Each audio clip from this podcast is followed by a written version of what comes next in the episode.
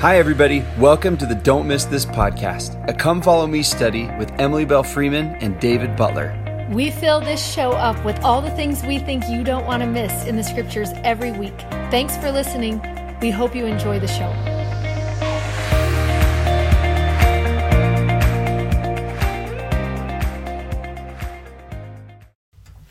Hi there, I'm David Butler. I'm Emily Freeman. Welcome to Don't Miss This. We're super glad that you are here. Um, what is that, you ask? oh, it is an Easter banner. Um, if you are new around here, um, or if you're an old friend, hey. Uh, one thing you have known or might want to know is how much we adore and love Easter. And you might be thinking to yourself, it is February. Why do you want to be talking about Easter right now? And what we want to tell you, first of all, is well, first of all, that I decorate for Christmas on November 1st. You should know that because it takes that long for my heart to get all ready for the celebration of Christmas. And we love doing that same thing for Easter. We want the countdown, that prepare your heart time of getting ready for Easter, which is something we're not as familiar with, but there are people in the Christian world who are really good at that. In fact, they take 40 days to prepare for Easter to come. And so that's something we've kind of adopted over the last couple years. And in the Christian world, it's called Lent.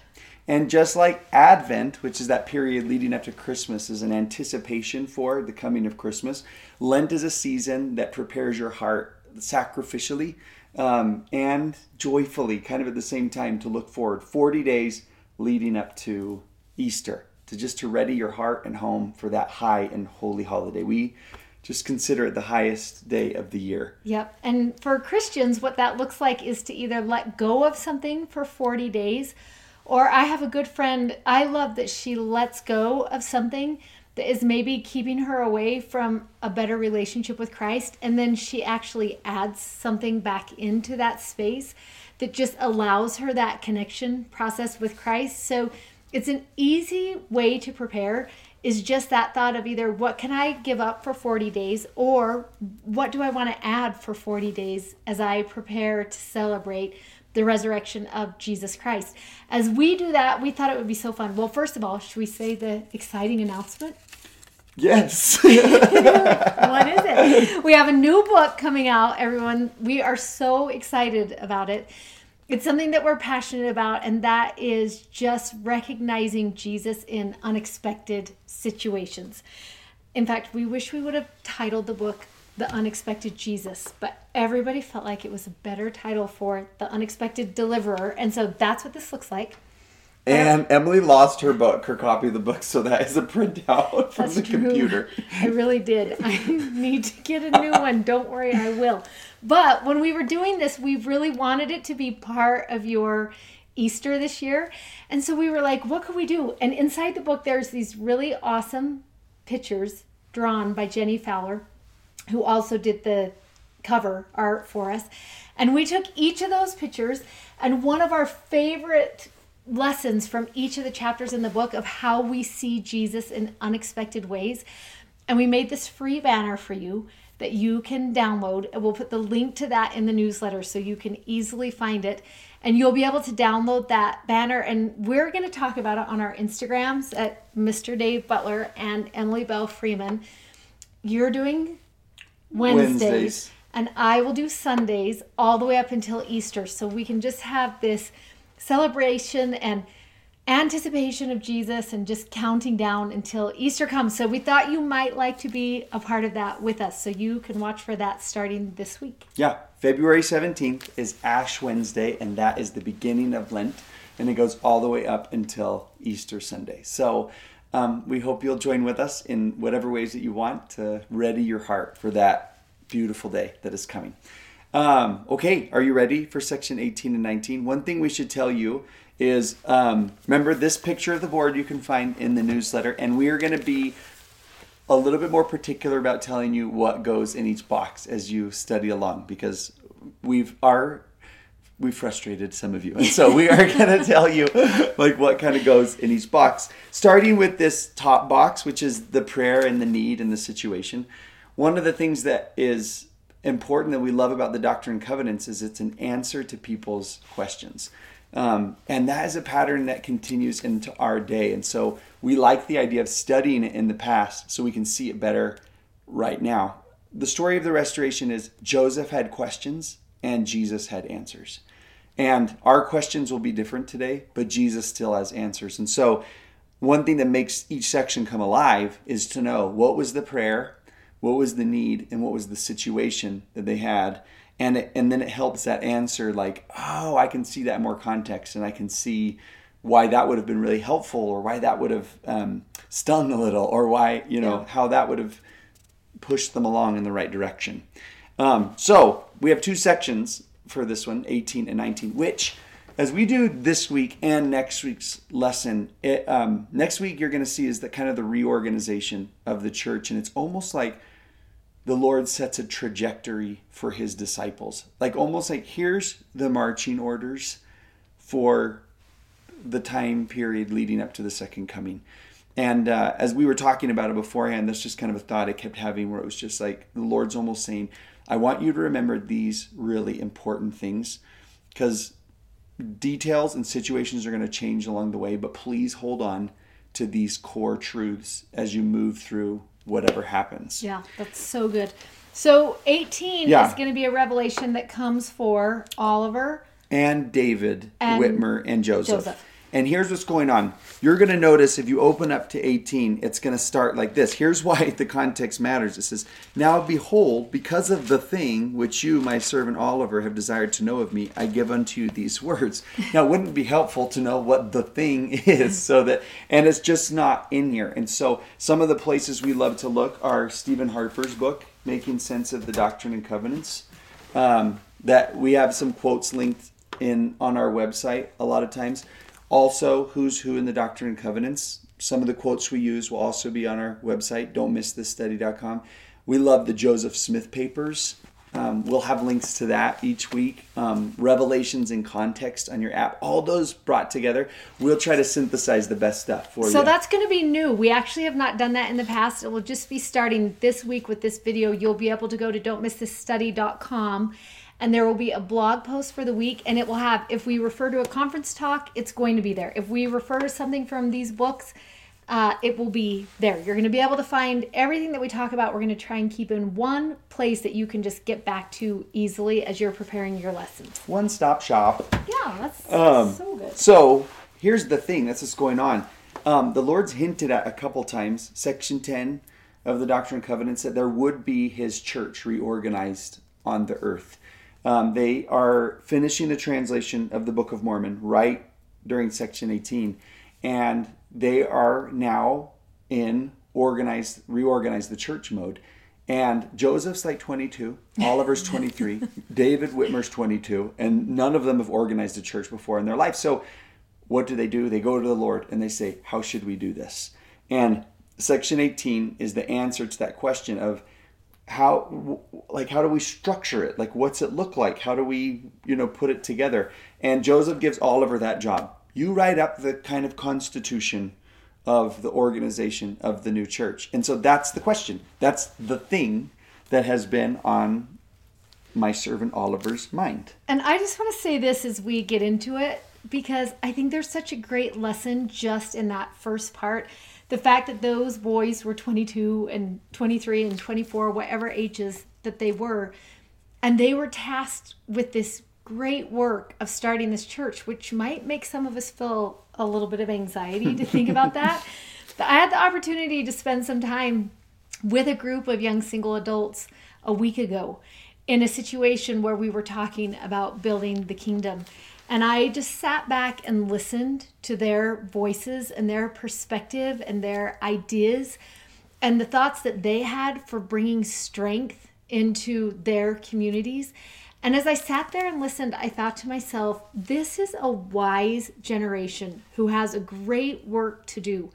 And if you happen to be just that age in your 20s and you might be watching this right now, I hope you would know that is true of you. Isn't that what you would say to that group of 20 year olds?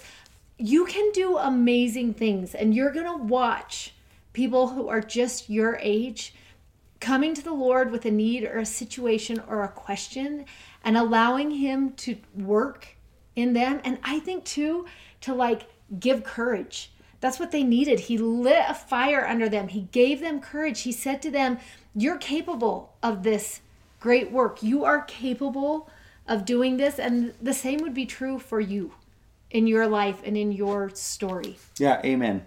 Uh, this is a story of ridiculously normal people uh, just being called and, and figuring it out, you know, and working together, asking the questions. And it's what's so beautiful about this portion of the restoration story and what's beautiful about our portion. And as we think about, story. even just thinking about our Easter book, one of the unexpected things that we notice about Jesus Christ is he loves to use ruffians to bring to pass his great work. He did it in the New Testament and he's doing it again now. So if you feel like you are a ruffian, then welcome to the club. Yeah, and he's yeah. got some stuff for you to do, which is rad. So keep reading in 18 it says, "I've manifested to you by my spirit many times the things which you've written are true." And if you ask yourself, what has he been writing? Oh, the Book of Mormon. They're working on the Book of Mormon right now. And then he says, and if you know that they're true, this is verse 3, I give you commandment, rely upon those things which are written. So the question was, how and what do we do to build up the church? And the answer was, go rely on the things that you've been writing. Or in other words, go open up that manuscript that you have and pull things out of there. And this is a little bit of the context for section 20 also.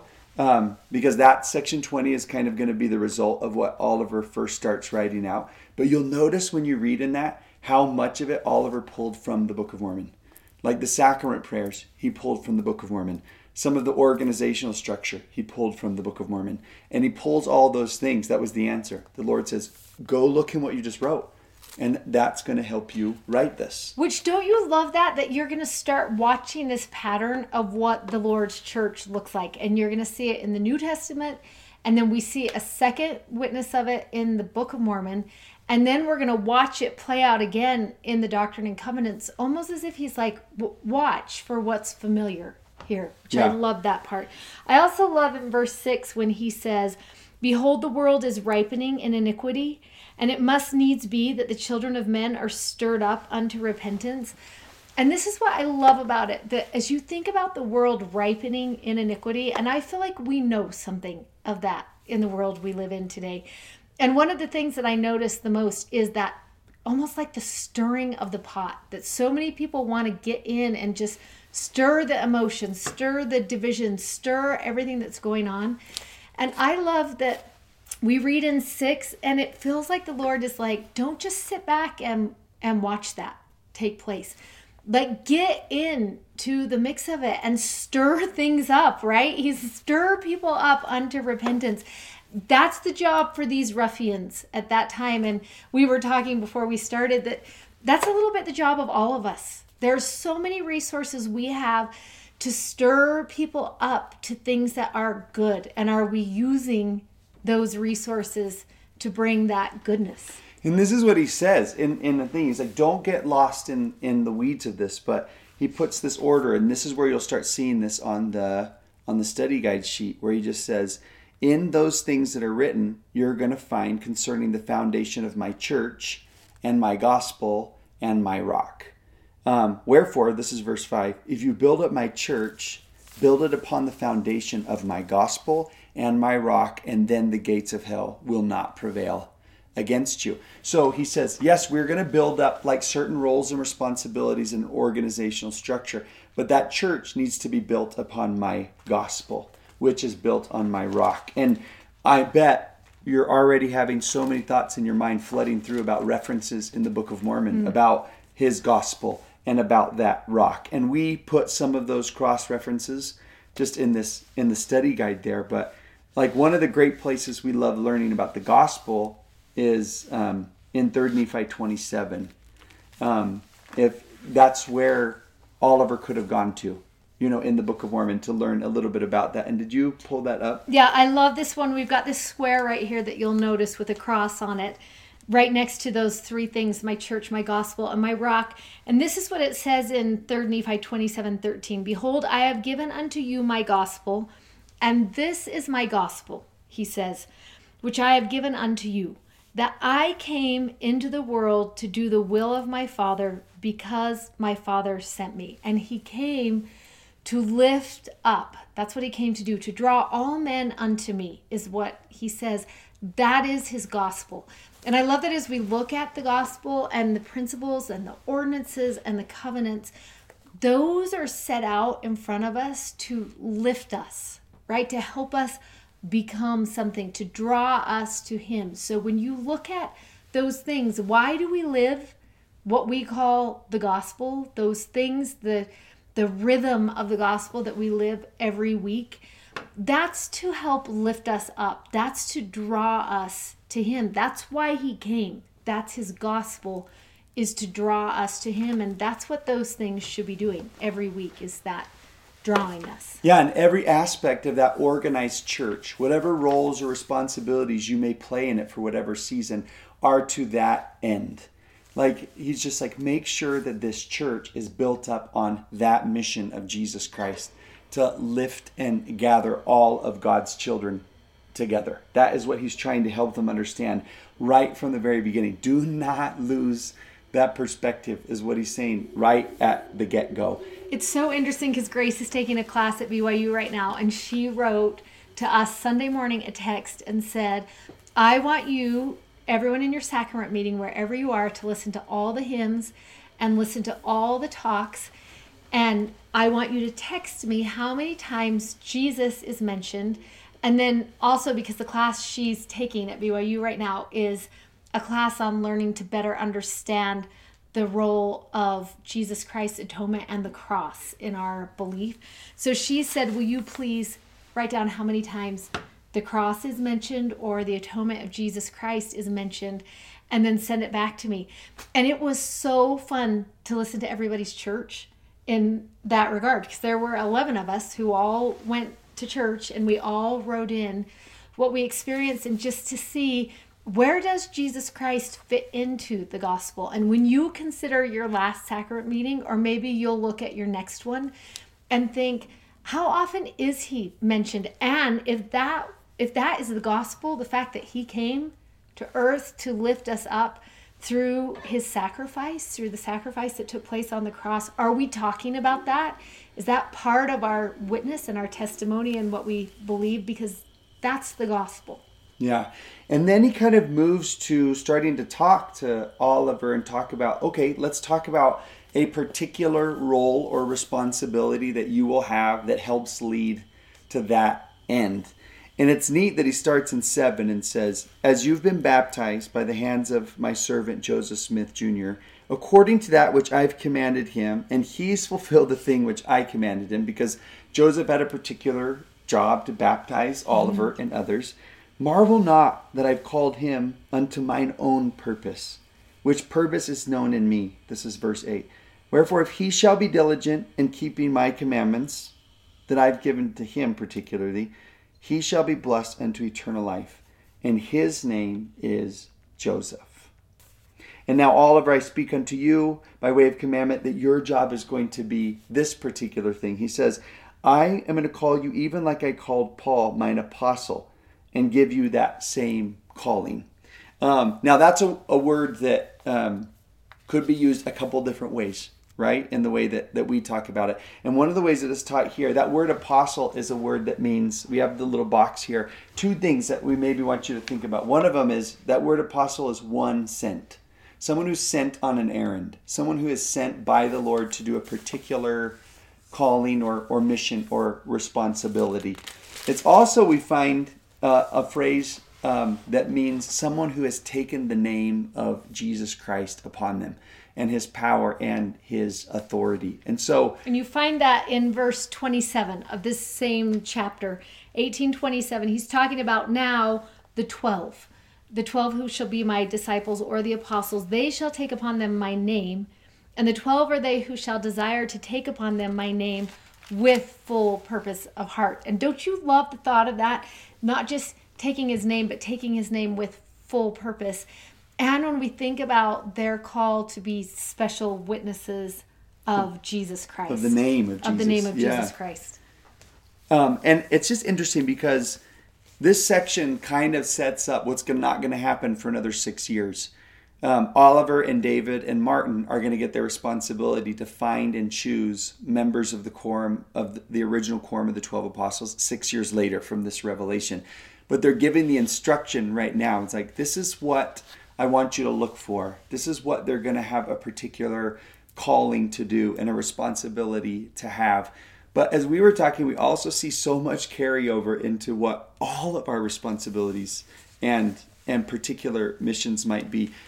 Yes, members of the quorum of the 12 apostles might particularly during a season of their life hold priesthood keys for administering the new and everlasting covenant and have particular responsibilities. And Oliver will have a particular responsibility set up the organization of the church right now. And David will have his particular um, responsibilities. But something you were saying, do you want to bring this up now? Yeah, I love this part so much because he says to him in verse 8, Marvel not that I have called him unto my own purpose, which purpose is known to me. And just exactly what you're talking about, that everyone has a purpose.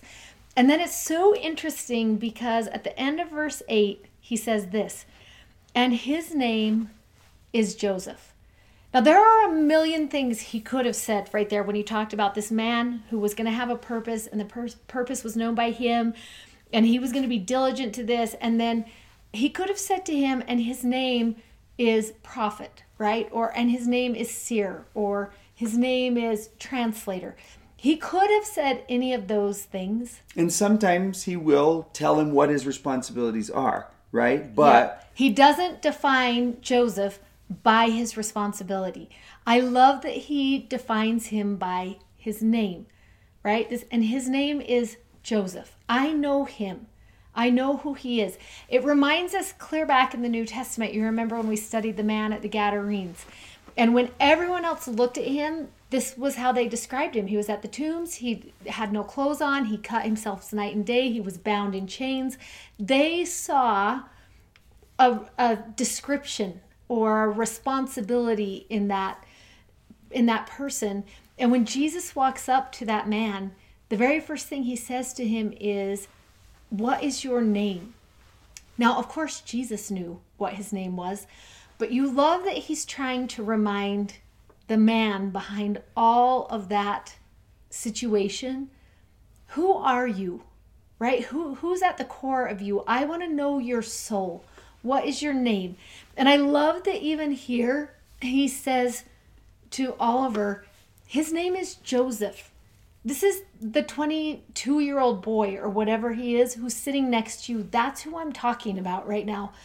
I think we sometimes get so caught up in titles and who has what title and who doesn't have that title and and we feel like our worth in God's eyes might be determined by a title.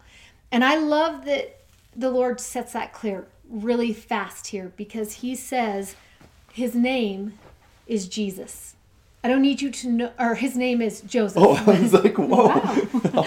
I don't need you to know his title. I don't need you to know his responsibility. I need you to know his name. Like this is the kid sitting next to you. That's who I'm talking about.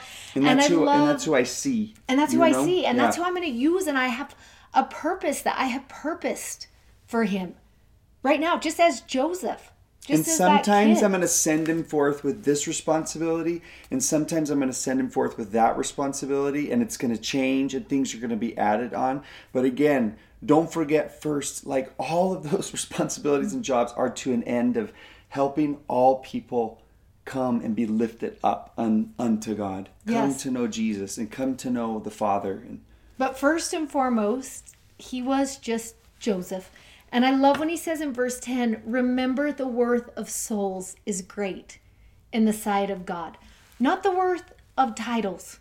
Don't be thinking that what is most important in God's eyes is a title, because what's most important is a soul, and every soul has a name, and He knows that name. And we just love the thought of that and how um, how much it speaks of who he is. People ask me all the time, I think this probably happens to you too, because every time we teach a chapter of scripture or a book of scripture or even an entire scripture, we'll get in it and then we'll say this is my favorite part. This is my favorite verse in this chapter. This you're gonna mm-hmm. love this part. We say that all the time you know because you've been with us. And people ask us all the time what is our our favorite? And i think i know yours. I know you know mine i'm gonna guess the prodigal son for you Good job. okay good and um this is mine and it's actually a footnote in this lesson right underneath that in Doctrine and Covenants 1810, you're going to see a reference that's going to take you to Isaiah 43. And we have this box on here to like the question is what do we learn about the worth of souls from this other prophet, this other man sent forth, this other, you know, ruffian probably, Yes. you know, it was just like Yes. to preach a message. Um, 1 through 5 are my favorite verses, and I'm just going to pull out lines from there. And as I'm pulling them out, if you have a journal that you're using, will you just write down your favorite words or phrases that stick out to you from these verses? He says this in Isaiah 43, starting in verse 1 But now, thus saith the Lord that created thee. Fear not, for I have redeemed thee. I have called thee by name, thou art mine. And when thou passest through the waters, I will be with thee, and through the rivers, they shall not overflow thee. When thou walkest through fire, thou shalt not be burned, neither shall the flame kindle against thee. For I am the Lord thy God, the Holy One of Israel, thy Savior. Since thou wast precious in my sight, I have loved thee. Fear not, for I am with thee. I love that this is so personal, right? He says to you, I know your name. You are mine. Um, I redeemed you. I'm going to be with you when the floods come. I'm going to walk with you in the fire. My job as refiner is to make sure you come through that and you're better for it at the end. And the reason why I do it is because I love you, because you're precious to me. So you don't have any reason to fear what I have purposed for you or what I have set out for you because I'm going to be with you in that. I'm going to walk with you. And sometimes I think to myself, when people get caught up in that discussion about names or or titles um, or what we're called in the church, and I think to myself, what I want to be called is His. That's what I want to be called. I want to be called beloved. There is not a title anywhere in the organization of the church that would be more important to me than that because if if I know him the way Isaiah describes that relationship, then I'm going to do anything he purposes for me because the most important thing in my world is to fulfill that purpose because I love him and that's what I want to do. Um, we were Emily was texting me for something earlier, asking me what stake that I'm a part in, and I mm-hmm. was like, "Oh, I actually love the name of my stake because it's called the Jordan River Stake." And we talk about that Jordan River as the place where Jesus was baptized. And our own baptism, interestingly, interestingly enough, is a time where we talk about beginning to take upon us, you know, His name. And when we talk about that, we were just talking earlier that when Jesus was being baptized in that river, um, he heard um, the Father speak from heaven. And what the Father said to him was, I know you. You're my son. You are beloved. Beloved is a word that means fully loved. You're fully loved, and I'm so thrilled with you. And he said that to Jesus before he ever began his ministry. If you look at what Jesus did before his baptism, it was nothing. He was born in a barn and got lost at the temple. That is all. I'm sure he did other stuff, but you know, in the way that it's written, it just is almost at the beginning before he ever goes out and and does what God called him to do. Right, which is interesting. He wasn't the shepherd yet. He wasn't Messiah yet. I mean, he would be, but in that moment in the river, all of those titles were nothing yet other than Jesus, who Yeah. everyone knew him by, and then the one he was given. Yeah, but known and fully loved and and and I'm thrilled over you and and when you'll start noticing throughout section 18 how often it says that we take his name upon us. And the name that we would like to think about in 18 is the name of beloved. That name of fully loved and fully accepted and watched over and cared for and, needed. You know, to know that there is a purpose for you. He has he has purpose something for you. You don't need a title to be able to do his work. In this chapter, the only title Joseph had was Joseph, and Oliver was Oliver. And look at the great work that they were doing. And I, I just love that thought of him saying at the very beginning just remember this there is nothing worth more to me than your soul. Nothing. And and to remember that I see you. I see you as the boy down the street and I have a purpose for you. I just love the thought of the simplicity of that. Sometimes we get so caught up in the stirring and we forget, you know, it's it's really simple. It's just Jesus first. And then second to know we are his. Yeah. That's the gospel. That is the rock, the bedrock that you can build your foundation upon. That's what he was saying first and foremost. And we talk about that word worth, and worth is um, something that you're willing to pay for something else. That's mm what something's worth. If like my boys collect baseball cards and they're like, Dad, what's this one worth? And I was like, Well, it depends on what someone would pay for it. That's what that's economics 101. And he says in verse 11, Your Lord and Redeemer suffered death in the flesh. He suffered the pain of all men, that all men might come, repent, and come unto him. The worth of a soul is what someone was willing to pay for it. And God was willing to pay all. He was willing to suffer all and offer all so that all might come unto him. You love the cost of his life for the price of yours. Yeah. And then you ask, what is the worth? Right. In that moment.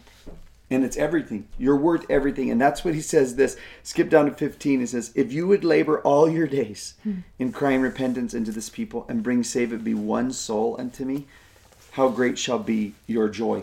It would be worth it, he says, for you to labor all your days for one soul. That's the value and worth of a single soul.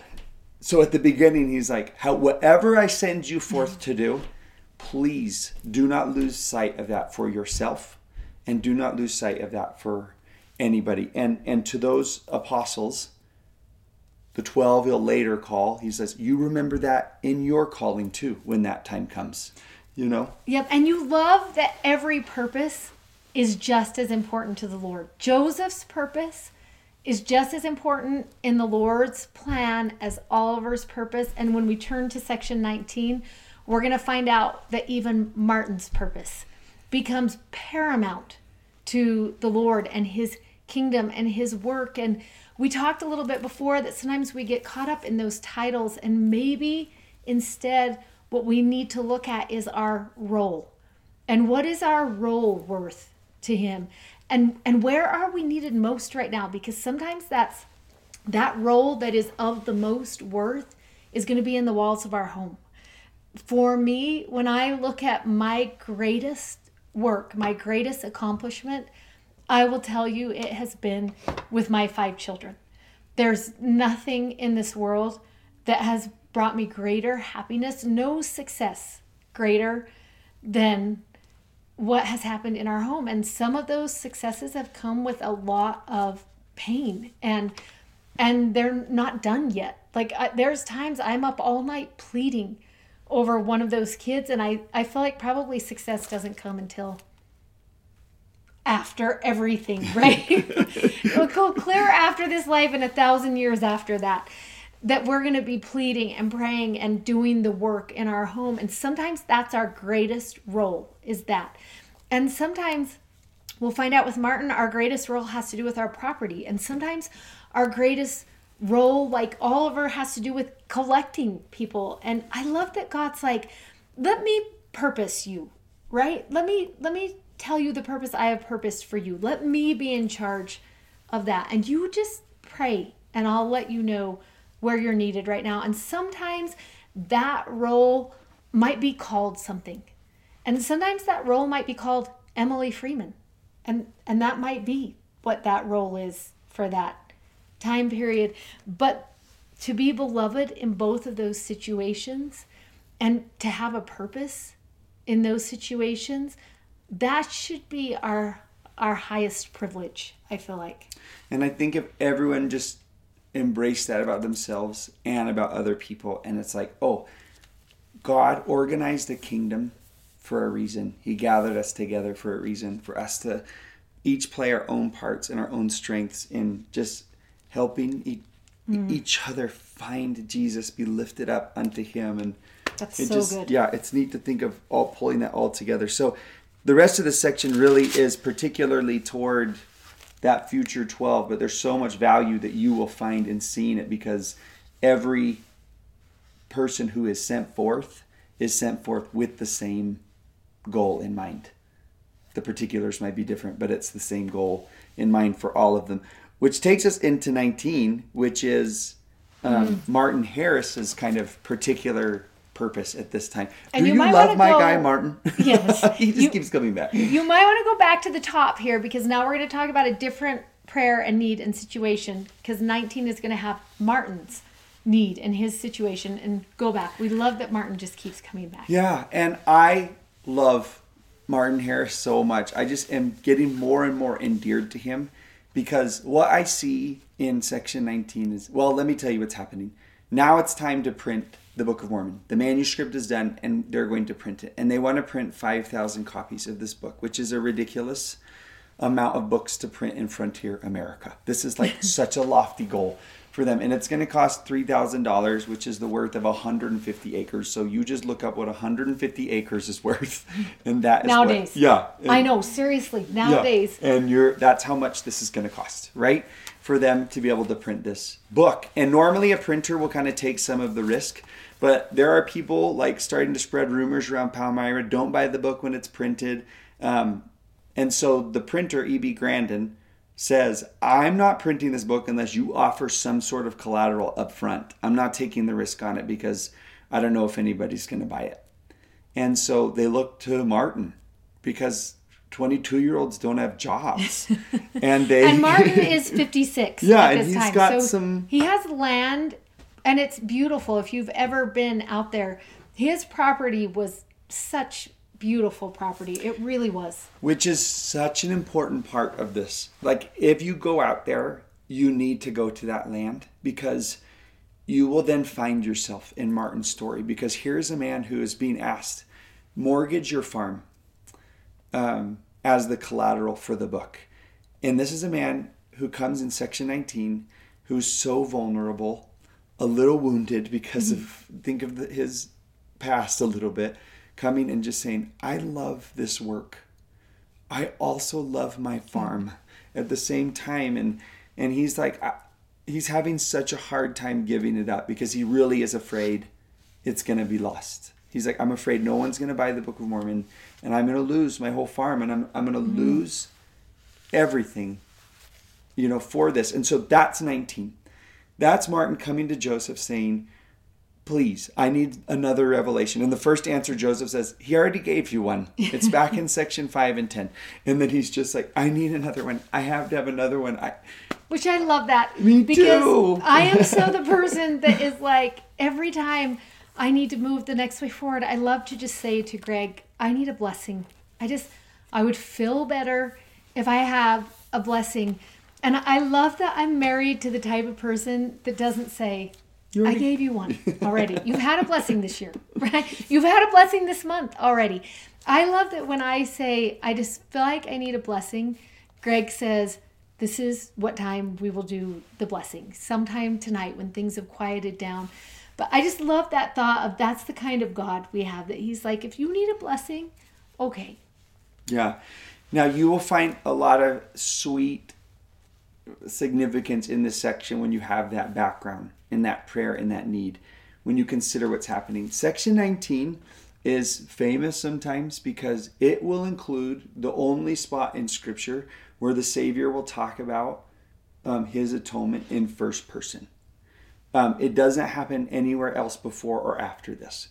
And so when you have a man who comes to the Lord and says, Is there any other way? Then you have someone who's who already asked that same question responding to him. And that's what makes section 19 really, really sweet and, and tender. And some of the language that we're going to look at does not sound like that when you first see it. But you have to remember that that's who is talking and the context of this in order to, I think, s really so appreciate the beauty Yep. in it. And so um, we have a couple things in here that we just want to highlight. I mean, you'll read through this whole thing and just find a lot of sweetness as, as you read it. But as he encourages, this is a cry, section 19 for consecration. Mm. It's a cry for like, Martin, you're, what's that line in here? And- that and filling that you his- loved? Um, that one about Yeah. those priorities. Yeah, and it's so it's filling his purpose really. But before we go there, let's go here and then let's read that quote because Oh, okay. it's so neat just to talk about. One of the first things the Lord says to him is, "You got to repent." That's that's the first thing which I want. I want to think to myself. That's so hard because I just want you to say to me, You're doing a great job. And yes, go ahead and do this, and it's all going to work out, right? That's the blessing I would have wanted. And I love that the Lord is going to a little bit tutor Martin right now.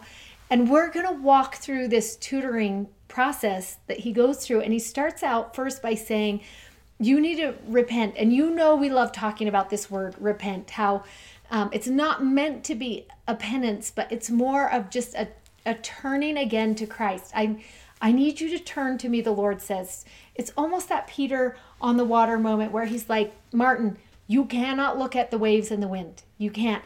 That repent is focusing again on me. That's where your courage is going to come from. And we love that experience that happened recently with Elder Holland. Yeah, and and um, I love this too. This thought that that word repent. He's gonna say in in right after these verses about um, his own suffering. In verse eighteen, he says, "This suffering caused myself, even God, the greatest of all, to tremble because of pain, and to bleed at every pore, and to suffer both body and spirit." And I love that that word repent every time is a reminder of that. You can because I paid this for you. It is a reminder mm-hmm. of what you are worth. Every time that word is spoken, mm. it is a reminder of worth. He's like, you can because I did this. It's a, it's available for you, but And we're- you love that it almost is that. Could you just focus on me for a minute? Because what I'm going to remind you is what I told you in Isaiah 43, right? I am your Savior. I redeemed you. I know your name. I'm going to walk through this with you. That's what I'm going to do for you. That's repentance. Right. That, it's Him saying, Could you just refocus and remember? I know you. I know what you're capable of, and I know how to help you get there. You've got your eyes on the farm, and I would like you to move your eyes to me. Yes. You know? Yeah. So there's this great interview that we're going to link on, on our website or new website. Is that where Yeah, we're going to put on it? On the website. you'll see the link there with Elder Holland. During the um, pandemic is when this happened, and it's interesting because he kind of talks about that this trial and this kind of shakeup of life stirred him to think about something, stirred him to repentance. And he gives a new definition of repentance that, um, or, you know, another word for it, which is a rebalance. Repentance is a, cha- a chance to like rebalance ourselves. I love like that get so our much. footing. Like he started in 18.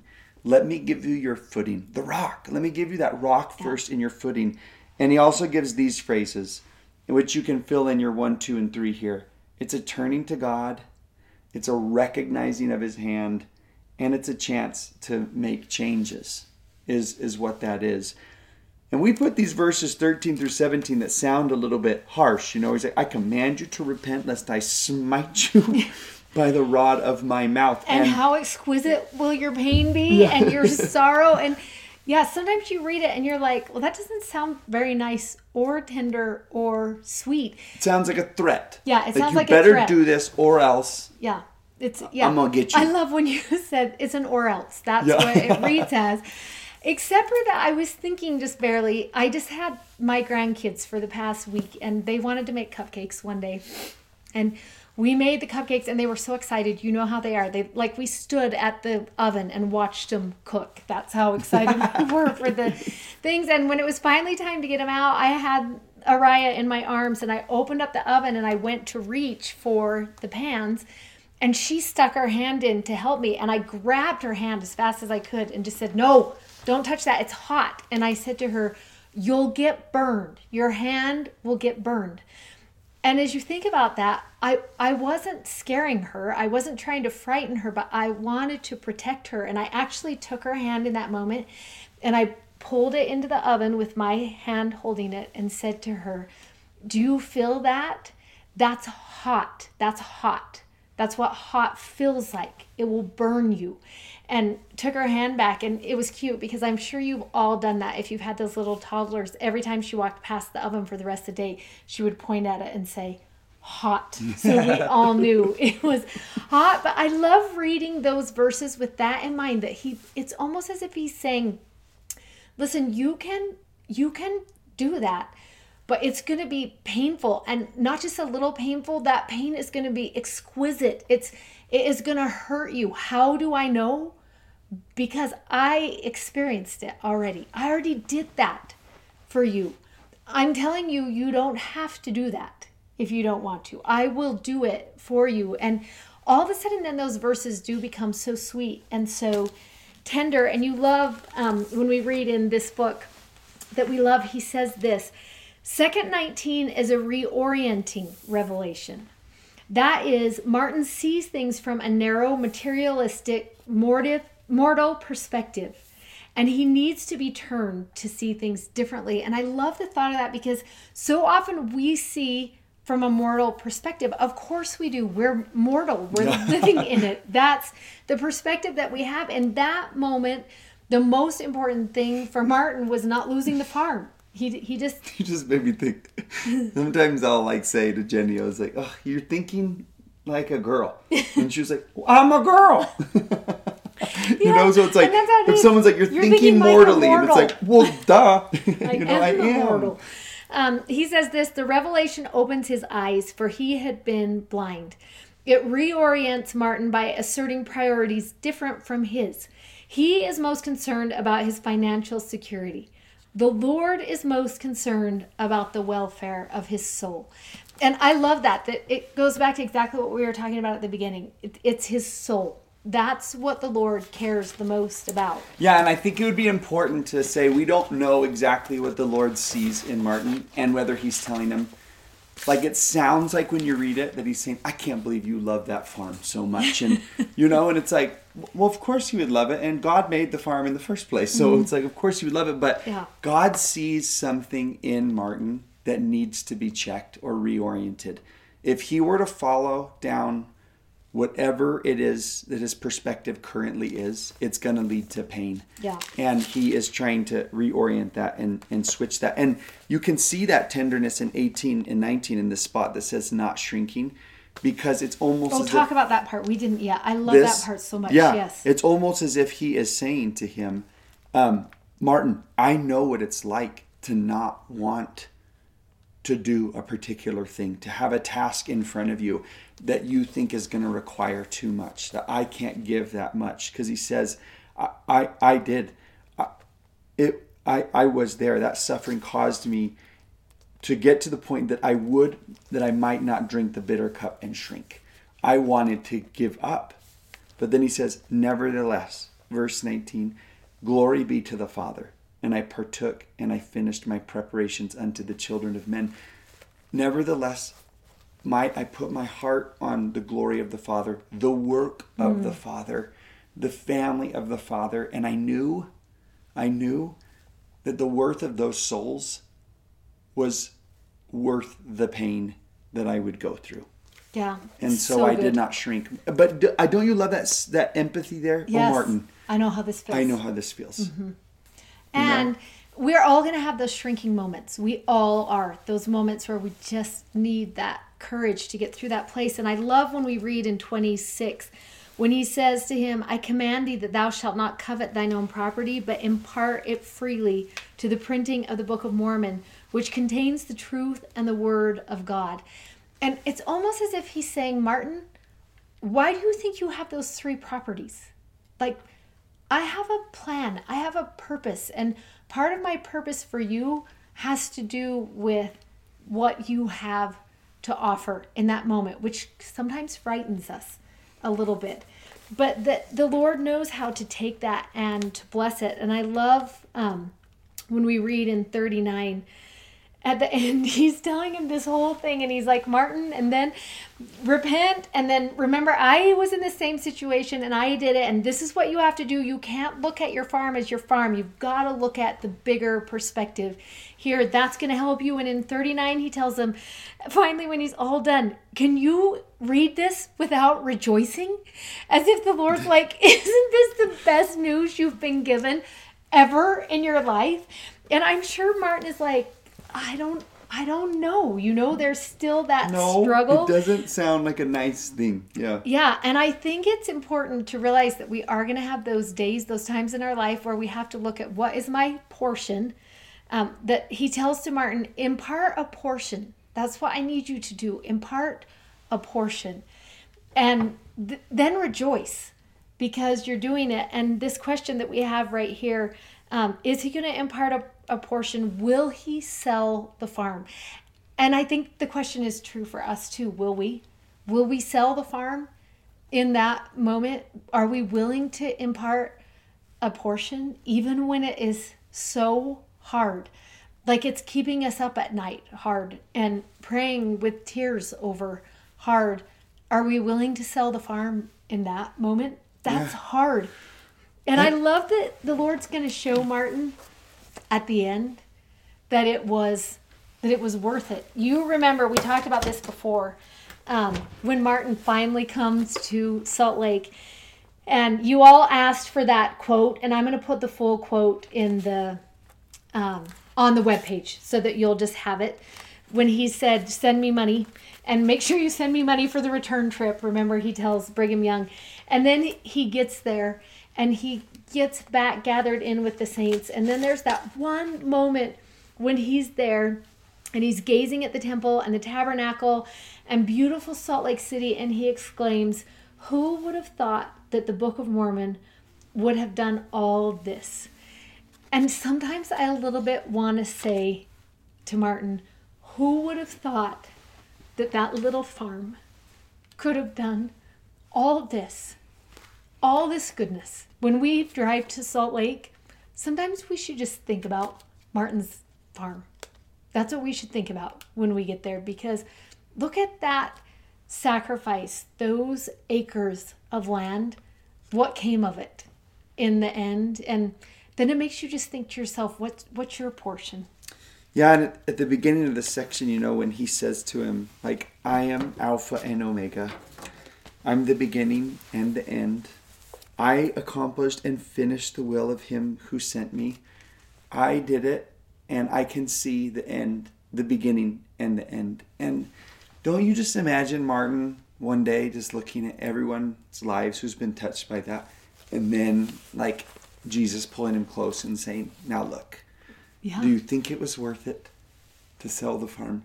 Like I could see this picture already and and I know it's hard he's that spot but that's that last section where he says I want you to trust me because of who I am and what I can see. And and I also feel like we can trust him because in this section he lays it out really beautifully by saying I'm only asking you to give what I've already given. When he asks us to labor all our days for one soul he's already done that He's not asking us to give mm-hmm. anything that he hasn't already done and given. And he's just, I, am just, oh, it's it's so exalting. Yes, this thing is so is. exalting to like have Martin come before him and just like, I love this farm and I love you both at the same time. Is that okay? and he's like, yes, yes. That's why I'm working together. Yes, you know? with you. And, and, with, and, and, the refining process, right? From Isaiah, those floods are not going to drown you, Martin, and that fire is not going to burn you. It's not. It might be hot, but it's not going to burn you because he's going to he's going to hold you as you walk through that thing that feels like it might be too hot for you. He's going to walk you through that and you love um, going back to 18 verse 31 when he says this behold my grace is sufficient for you and i love the thought of that that he might look at martin and say you know what martin on your own you probably can't do this but with me you can and that's grace that's him making up the difference that's the enabling strength in those moments when we say could you just take this part away and then I think he looks and he's like, you know what? You you can do this what I've purposed for you. You can and you will be better for it. And my grace will sustain you through it. Martin did sell the farm, by the way, in case you're watching thinking, well, did he? it's like, yes, he did. That's where they got the money to print it. And he did lose that farm. He says later, though, that Joseph paid me that $3,000 back when they got to Kirtland and more. Um, I don't know if that means financially or any other way, but that is what ends up happening with this with this story, and it's it's just neat that we get to zoom in on one particular person's mm-hmm. like wrestle that they have with this, and that's that's my I have a different one. It's not about imparting the farm. It's not about shrinking with that one, but it's a, it's a different one, and it's so neat to think of because God could have found treasure. He knew where there was yes. silver and gold and diamonds but he was to pay for it. Soul. Exactly. He says, "Don't forget what the purpose of all of this is. You know, is yeah. is to lift up the whole human family. That yeah. is what I'm doing, and and we'll all play a part in that. And remember these things. This is our bedrock. This is what we're about. Don't lose sight of of this. So good. Okay, we'll see you next week. Adios. This audio was taken from a YouTube video from our YouTube channel. You can find us on YouTube at Don't Miss This. Also, sign up for our newsletter at don'tmissthisstudy.com and you can follow us on Instagram at Emily Belle Freeman and at Mr. Dave Butler. Thanks for listening. Bye.